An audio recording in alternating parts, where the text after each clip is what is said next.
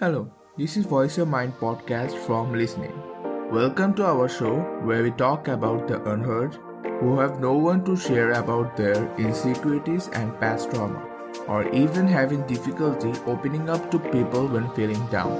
On this show, we will be discussing everything about mental health, depression, and suicide. We listening are just ordinary people who are or were in your similar state and are currently encouraging ourselves and learning to improve our state of mind. So here we are, taking a step towards motivating you to get better with us every day of the week. So without any further delay, let's get started with the episode. Welcome to the show, and our today's guest is Krisztian Riez, and he is the founder of Mindbloome Mental Health, and today we are going to talk a lot about mental health and learn about his story and a lot of things. So I'm very excited for this conversation, and let's get started. So how are you doing today? Good. It's a little bit early in the morning, but getting ready for school with the boys. So it's just another day in paradise. Yeah, absolutely paradise. Okay, so tell me about, so what time is it there at the moment? It's about 8:10 in the morning. Okay, so it's 8:10 in night here. Ah, there you go. 12 hours. 12 hours, exactly. There we go. Perfect. Okay, so tell me about your story, like how everything all started and it related to your traumas and stuff. Yeah, sure. So, do you want me to start back when I was a kid? All right, perfect. So as a kid, everybody has their different challenges as a kid. But for me, my challenges was I had a bipolar mother who was suicidal quite intensively. So not every day, but quite regularly she was suicidal.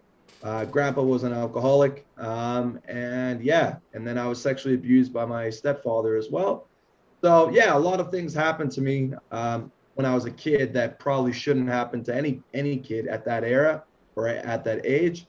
And then I went from there, tried to deal with it, couldn't. And so I decided the only thing that I could control is myself. So I decided to get out of there. I went to Vancouver Island, which was the next province over.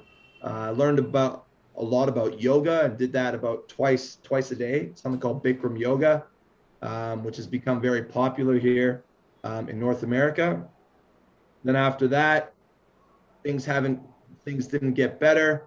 My mental health was decreased. So I decided to go to Australia, or go to New Zealand, then Australia, where I stayed for over 10 plus years. So I was very grateful for that opportunity in my life, and where I learned a lot about my own mental health, but as well as in dealing with it in appropriate ways. And what I mean by appropriate is I took the whole, I was supposed to take depressants and I didn't do the whole pharmacy route. I learned about Qigong. I learned more about breath work, which I did about in yoga.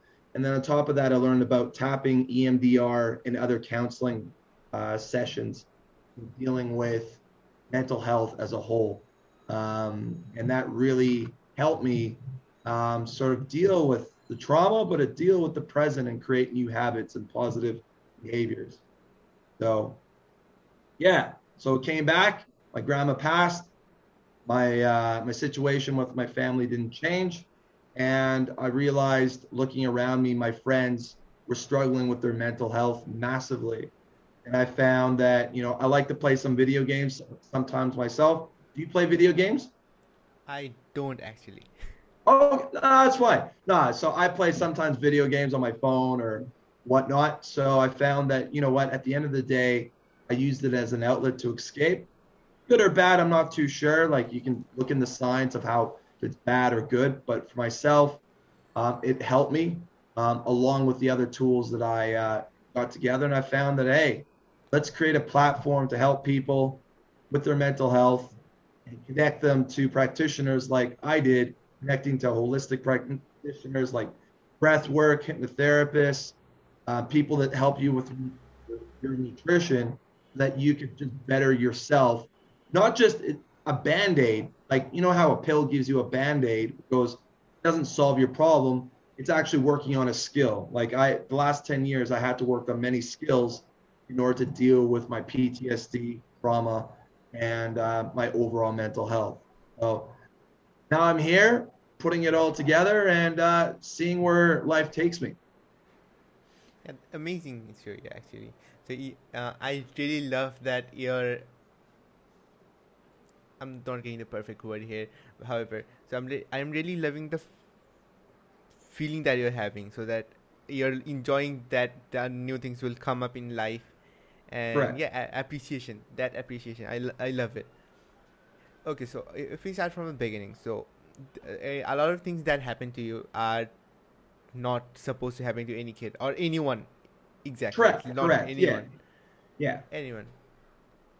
Okay, so this is my first question. So how did exercising yoga specifically help you with your mental health? So you said it didn't affect it that much, but at that moment in time, I think it did, because it taught me how to breathe properly. And I think in society currently right now, we're not told how to breathe. Like we breathe naturally because that's our body's way of survival, but we're not told how to breathe properly. And what I mean by properly is, if you breathe in a certain way, you can either increase your stress or you could decrease it.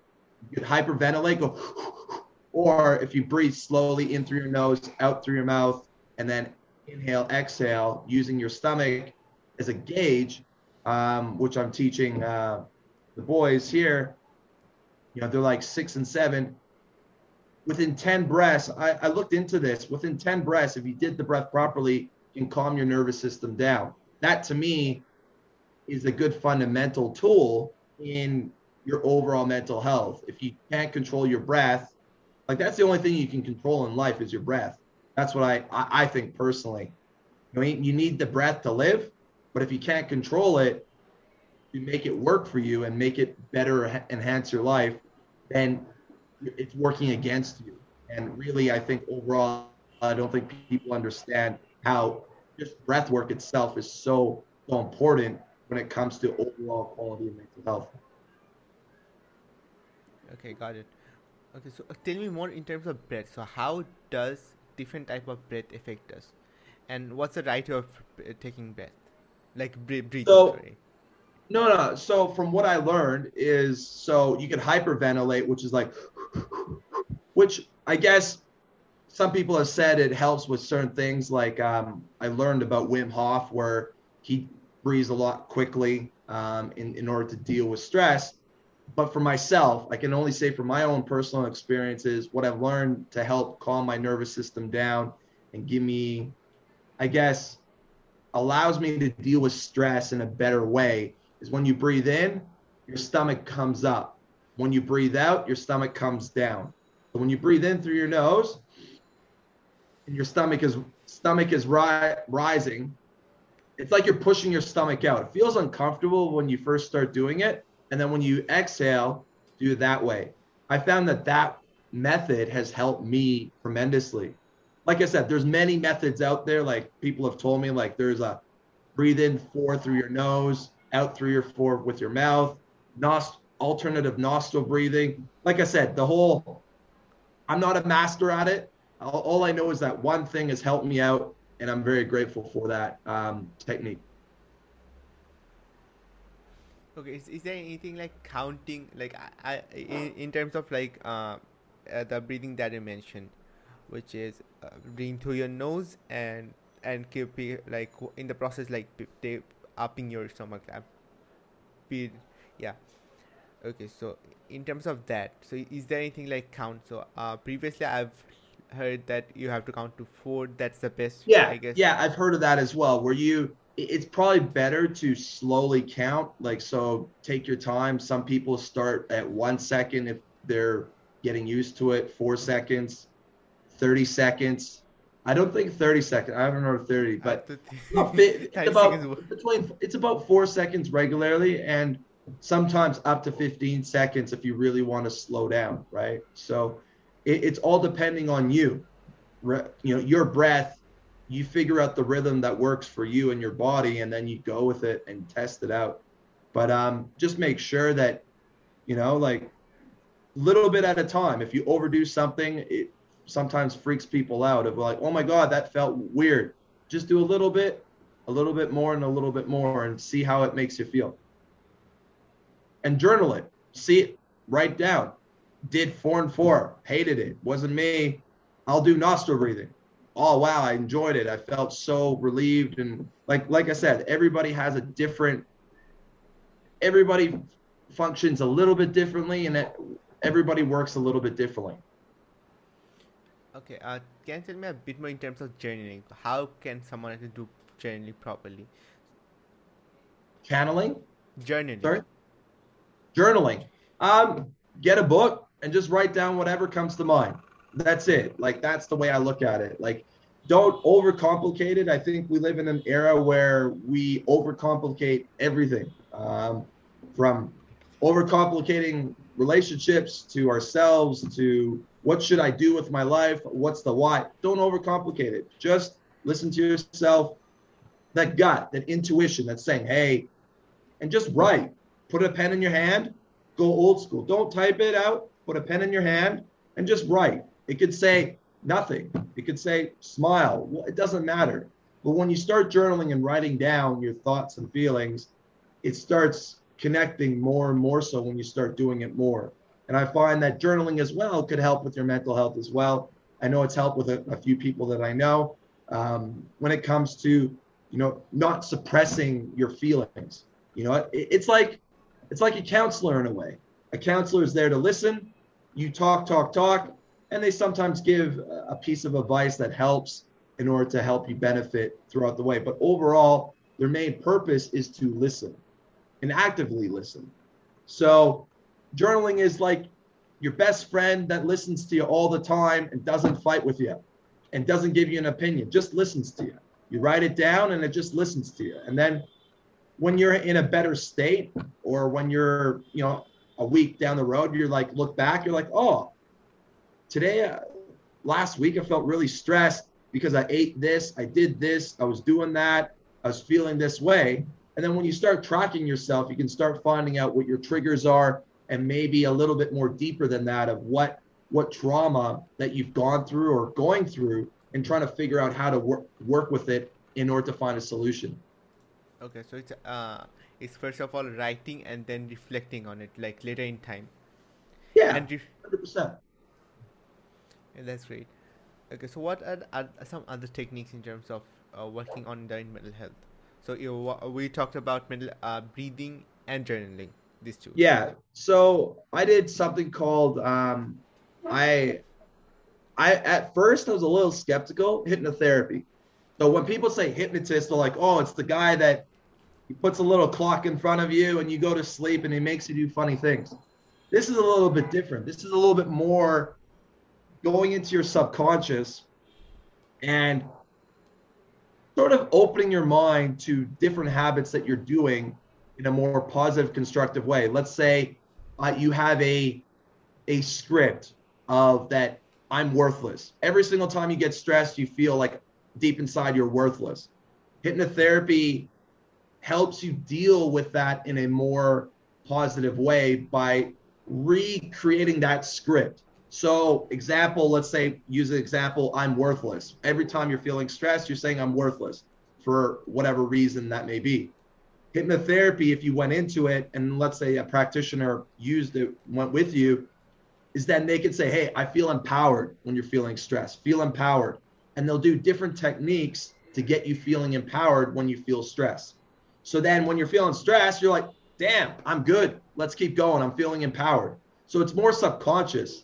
Not conscious wise, it's more subconscious. So that's something that I learned has helped me massively with my goal of helping. So my goal right now, and this was the help of my hypnotherapist that I had in Australia, Stuart, amazing guy, was, you know, first it was about money. I was talking about money and I, like everybody, I want to be a millionaire. I want to be this. And he's like, no, come from a place of helping. Like where did, you know, helping.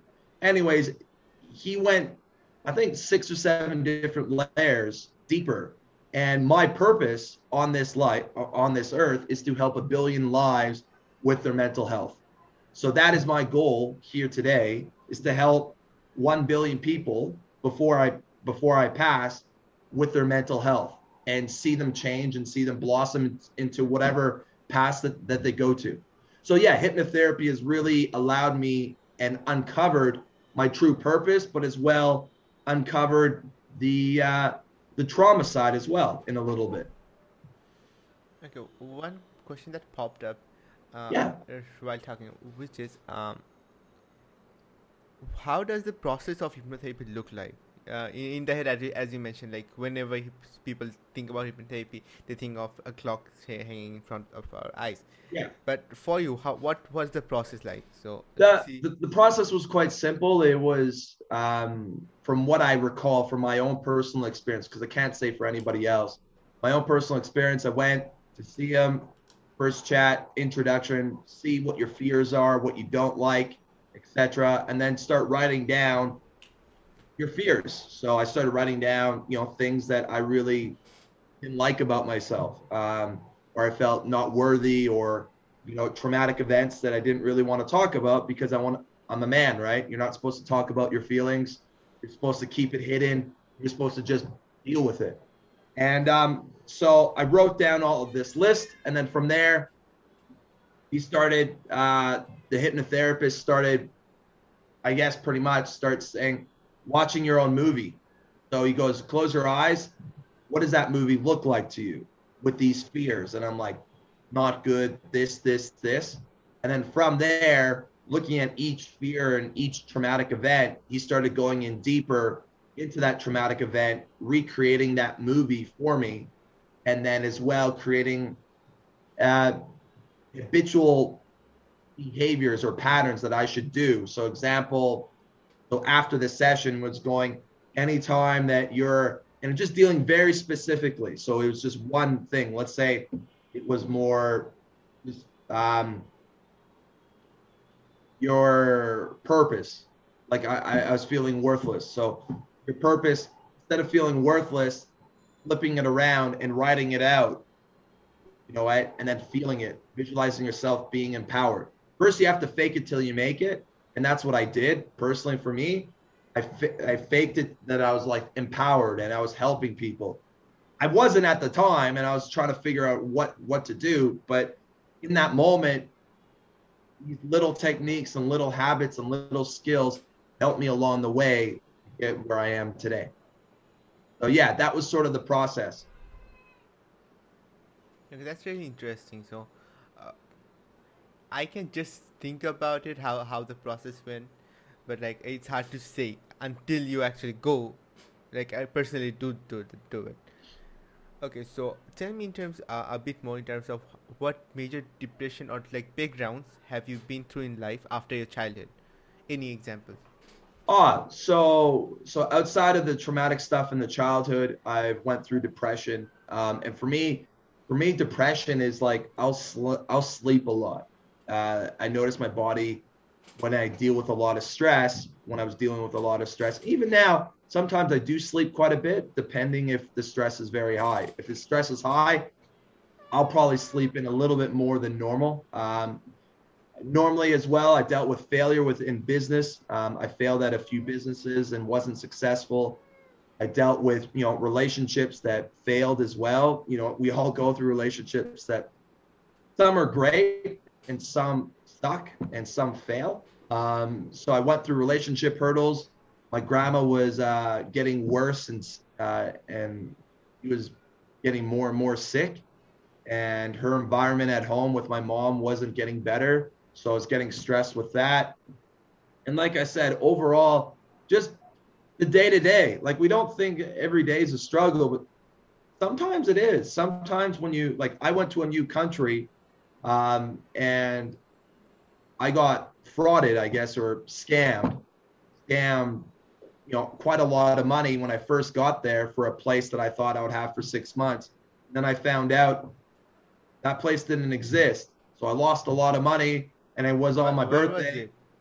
Australia. So I was in Australia, Queensland, Australia, Sunshine Coast, beautiful place. And long story short, I freaked out. I'm like, what do I do? So I just worked on my breathing and was like, all right, today let's have a good day. And then tomorrow let's get a job. The next day I got a job, one step at a time. So like I said, I think everyday stress is, and now COVID, right? Everybody's stressing about, you know, am I going to get COVID? Should I get vaccinated? My family's saying this, my family is saying that. You know, like overall, there are a lot of stresses in life that we have to deal with, that I'm dealing with, but I'm just like everybody else. We deal with stuff as much as we can, family, relationships, jobs, trying to pay the bills, trying to make sure that everybody in our family has enough to eat. Absolutely. There's some major hurdles that you mentioned. Like a major, yeah. Like, yeah. So I'm really sad about what happened in terms of Australia. Don't be sad. I'm not sad. It's because it's created me into the version that I am now, if that makes sense. So I think for me, you can have a traumatic event come in your life and break you and make you stuck there for years on years, or you can grow from it. It's hard to grow from it, but you can grow from it so that you can better yourself and the people around you. Like for me, like I said, seeing your mom overdose on pills on a regular basis and yelling, screaming, the whole nine yards.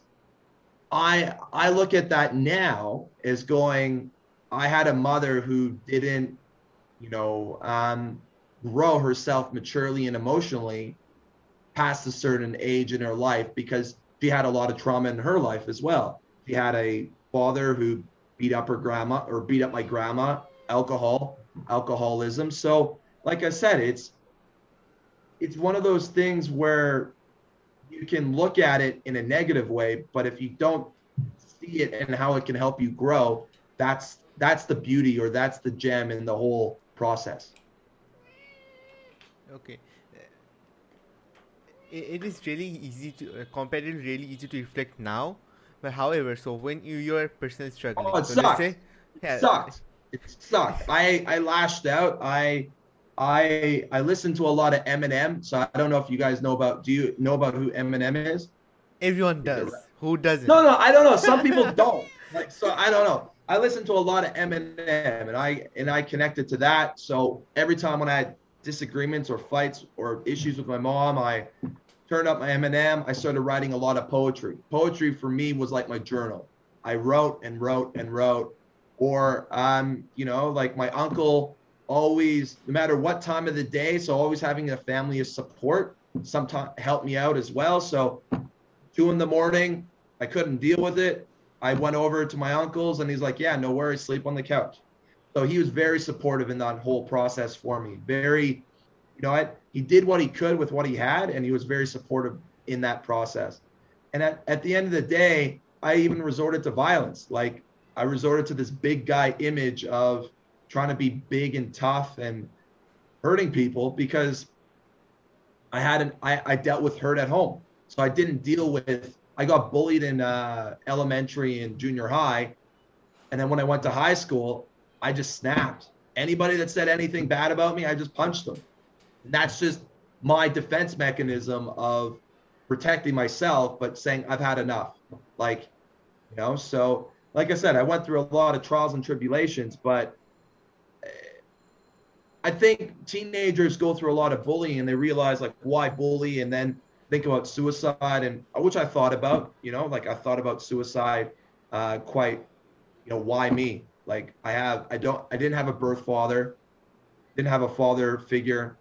My mom hated me. My grandma was however, going back to support system, I had an uncle and I had a grandma who, like you guys in India, I imagine. Are you in India? No, I'm in Bangladesh. Bangladesh, sorry. I imagine family is a very important thing for you guys over there as well. And for me, that my grandma helped with that. And so did my uncle massively. So, and I had a couple close friends that helped me deal with that stuff. But it's hard being a kid dealing with that crap because you don't know what to do, how to do it. There was no help. There was no nothing. It was just like, figure it out. Who cares? You know, like, and now the world is coming to a better place of understanding what mental health is. And I think we're becoming more proactive. And so I'm grateful for everybody helping out with mental health, whatever that process is. I think it's great. And I think it's awesome. Absolutely. Okay. So in terms of what would be your single best advice for those who are currently suffering from family issues, like major family issues, mental health issues, basically? What would be the major advice, like one or three? Major advice, I think, well, I could give two. The two is the only thing you can control. You can't control your environment. You can't control other people. That's a fact. The only thing you can control is your breath. If you can control your breath, then this too shall pass, meaning you will figure out a solution that will work for you, and this will pass, and you will go through the fire like a phoenix, and or raise through the ashes and become a phoenix in your own life. The other thing that was important for me is having community around you. It doesn't have to be your family. It doesn't even have to be your friends. It could be a support group. Like here in Canada, there's something called Al-Anon, which is for people who deal with alcoholism. So they're not the alcoholic, which is AA. They're the family members that deal with the alcoholic. And that's where a lot of the issues happen as well. So Al-Anon is great. I found some Facebook groups out there. Awesome. There's a Facebook group called Depression Free, which is really good as well. I have a Facebook group called MB Mental Health and Gaming. So talking about all elements of gaming as well as mental health, and figuring out how to connect the dots. So yeah, community, friends, someone to talk to, and then someone that will listen. If you don't have someone that listens and someone that just goes, man, just take some pills, shut up, you're not depressed. Mental health, you can't see, it's different than physical abuse. You could see the punches on someone's face and the burn marks or whatnot, and you can say, hey, that person needs my help. Mental health, you can't see it. Every person, you may look at someone and go, they're all normal. Like, but they're not. They may be struggling with depression for the last 3 months and thinking about suicide, and you couldn't tell the difference. So that's why I say it's important to really go to a group and really group that you connect with, as well as, like I said, going back to the first point, controlling your breath, which allows you to manage your choices a lot better. Okay. So one thing I'd like to ask is, like, what effect other than these two? Okay. At the moment, there's a major part of the world which, one, they don't understand about breath. They don't care about their breath. That's the thing, because they are unaware of this fact. And also, they don't have a community around them. Yeah, I understand. And that's hard. And that's why those people that don't have a community and don't focus on their breath, I feel that's where you can go down a slippery slope. So what I looked into with my platform is we found a lot of people with depression or anxiety that are going down suicide. And this is my personal experience. So I'll just say that outright right now. I'm not a doctor. I'm not a practitioner. I'm just someone trying to create and develop a platform connecting practitioners to people that need help for depression and anxiety. But in my experience, I found when you don't have a community and when you don't manage your nutrition or your breath, that's when you go down the suicide path very quickly, very fast, into drugs, alcohol, and it spirals massively. That's why I say outright, even journal. Like, if you don't have a community, start journaling. Write on paper. Write your thoughts. Just whatever it is. Just write. Doesn't freaking matter. Just write. Whatever. Or, you know, and if that doesn't work for you and you don't like writing, then the best thing that I can do is go to YouTube and find some happy freaking music. You know, like, if you need happy music to get you through the day for the moment, because your moment is that dark, then do it. But that's what I recommend. If you don't have a community, you don't feel like writing in a journal, go to YouTube, type in some happy music, happy tunes, and listen to music that really, because music connects us all of us. We're all connected by music, and I feel anyway. And you can change someone's behavior and environment and attitude on life just with music. You can listen to a, I don't know, like empowering song. You're like, yeah, I feel good. That feeling good gets you to the next step, gets you to another step. But like I said, it's all little steps, one step at a time. Nothing too big, just one small little step. And that's it. Okay, that's really interesting. So it absolutely is an activity, any activity that really gets you through the stuff, like through the day, or at least at that moment that you're at that moment. Because like moment. I said, some people are very, you know, they don't have many friends. You know, now they actually did a study, which was I think in 1990. I may need to fact check this. So I think it was 1990. They said they had roughly, they did a study on how many friends people had. I think 1990 or 2000. They had everybody had roughly about 10 friends that they knew in their community. Now they did the study, 0 to 1 people. That's huge. Most people don't even have a friend that they can listen to and connect to, or they only have one friend. That is massive. Like, that's a huge game changer right there. You're limiting your friends and your community around you that's there to support you. And most people don't feel supported, which means that I think we need to start working on that community side and getting this community to be more loving, more listening, more kind, and more honest and more true to help each other out through this hard time. Absolutely. So I'd like to share one thing here. Yeah, of course. So I was in a city, like not specifically city, but in my hometown, my maternals on the maternal side. Yeah. During the last year of October to March, like this year March, and those days I literally did not have anyone to speak with. Like, I was in literally a different part of the country where there were none of my friends there. And I didn't went outside as well. Oh. At that time, the days were so rough for me. Like, not just rough, there was a really changing moment, or like that was a really changing time for me, because most often I used to at least hang around with people, like that. At least that works, like hanging around with people, your friends. Mm-hmm. That really helps with, like, at least talking, because you're talking to them. However, at that time when I was in different city or village, you can call it, I didn't have anyone. I did not talk with anyone, and the thing that helped me was, like, I used to exercise there, like exercise a lot. Mm-hmm. I also do it now. Like, I used to do it on a regular basis for a lot of years, and listen to music. Those were like very big things, and read books. Three things: books, music, and exercise. These three things were the pillars that kept me strong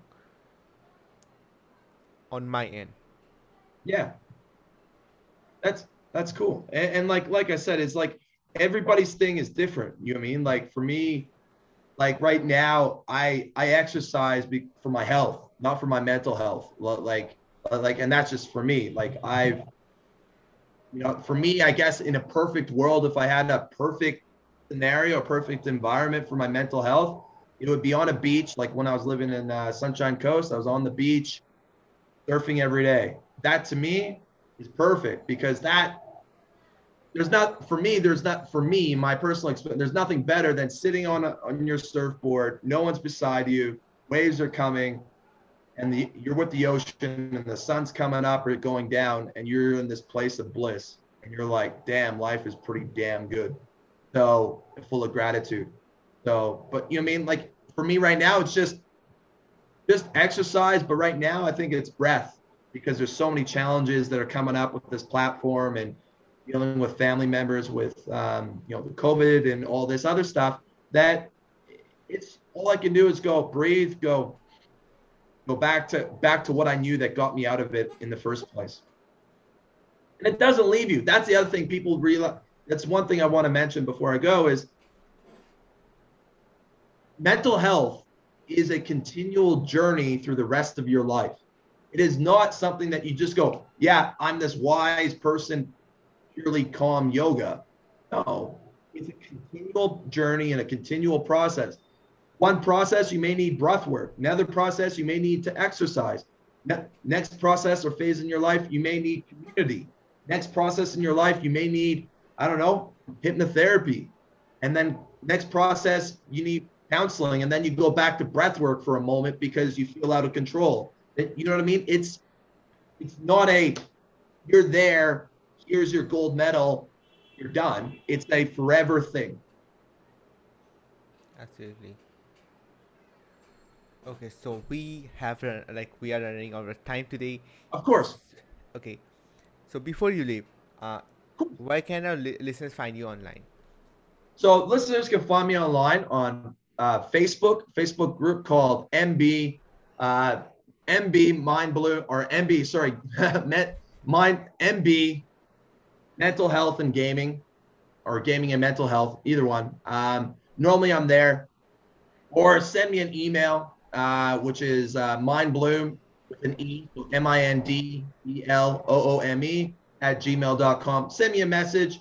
And I'm more than always happy to chat with anybody that has a question.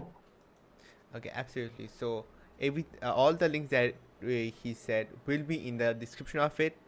And that's it for today. Here again, our today guest was Krisztian Riez. And this was your host, Mahmoud.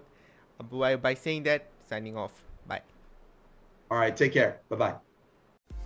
And that's the end of today's episode.